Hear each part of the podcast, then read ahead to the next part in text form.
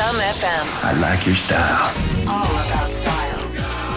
The cousins, John and Anthony, are here. Yes. All right. Oh, you guys, I'm telling you, how many shows on HGTV now? On our fourth on our fourth show it's it's crazy it's wild i can't believe it but you know Yeah. we're having fun doing it You know, the time lapse of when you uh, uh, find a property to fix up or uh, completely trash it or just take a kitchen and redo it, Uh-huh. the time lapse is not in real time. We know that. Yeah, So the is- expectation is high now for people that do renovation. Am I right, Yeah, I mean, we tell people all the time. We, you cannot expect to do a renovation the way we do it on our show. We plan to the nth degree. I mean, we have a team of, you know, 10 contractors plus me and John is 12. Then we have the film crew and we've got our crew who does all the ordering.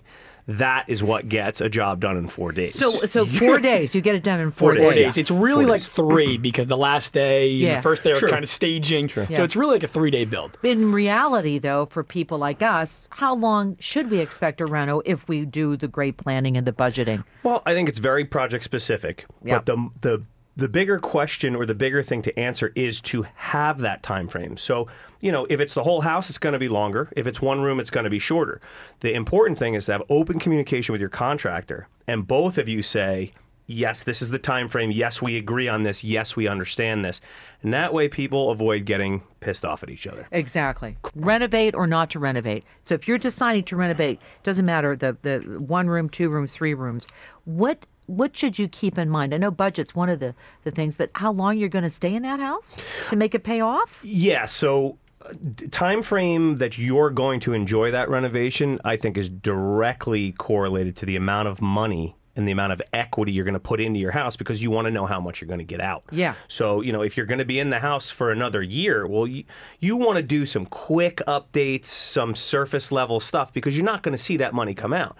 You're going to live in the house for 5 years and then sell it? Well, you can you can do a nice renovation um, and you're going to see that money co- come back because the, the way the real estate cycles tend to flow every five years, you know, you're going to run through a full cycle and you will be making money. Yeah, I, I think the, the biggest thing you'll see, even on you know, America's Most Desperate Kitchens that, that we're shooting now in our second season, is we are gutting the complete kitchen. So we're so we're doing everything. It, it's soup to nuts. Now, people always ask us, well, how much money should I spend on my kitchen? It's so expensive. Well, like Anthony said, if you're staying in there a year, two years, three years, it's surface level. You're, you're changing out hardware, you're doing countertops, you're doing a backsplash. How are house plans changing in the future? Well, I don't. I, I The think floor plans, you know? I mean, is it dining room? Is it now open living room, dining room now? Is A, a lot of people love open concept. We've been doing a ton of that for people, um, and that's been around. I think probably you know the last ten years, really, really coming on strong. Um, but you know, I'm seeing a lot of people pull back too. Like a lot of people like the separate rooms, like separation. So I think it's you know it's twofold. It's what you like because you're living in the home, and then it's what you think your potential buyer is going to like if you're looking to to sell the home or flip the home. Um, open concept is definitely the the biggest want for most people. And let's finally talk about condos. You live in a condo, Anthony. Yes. John, you and your family live, I'm- live I'm in a in a house in the suburbs. So let's just talk about condos. You know, you go in there, especially if you're on the ground level. If you're lucky enough to get a condo where Mm-hmm. you can add some, of, you know, your special taste to it. You got to be careful though, to the, to not make it too custom.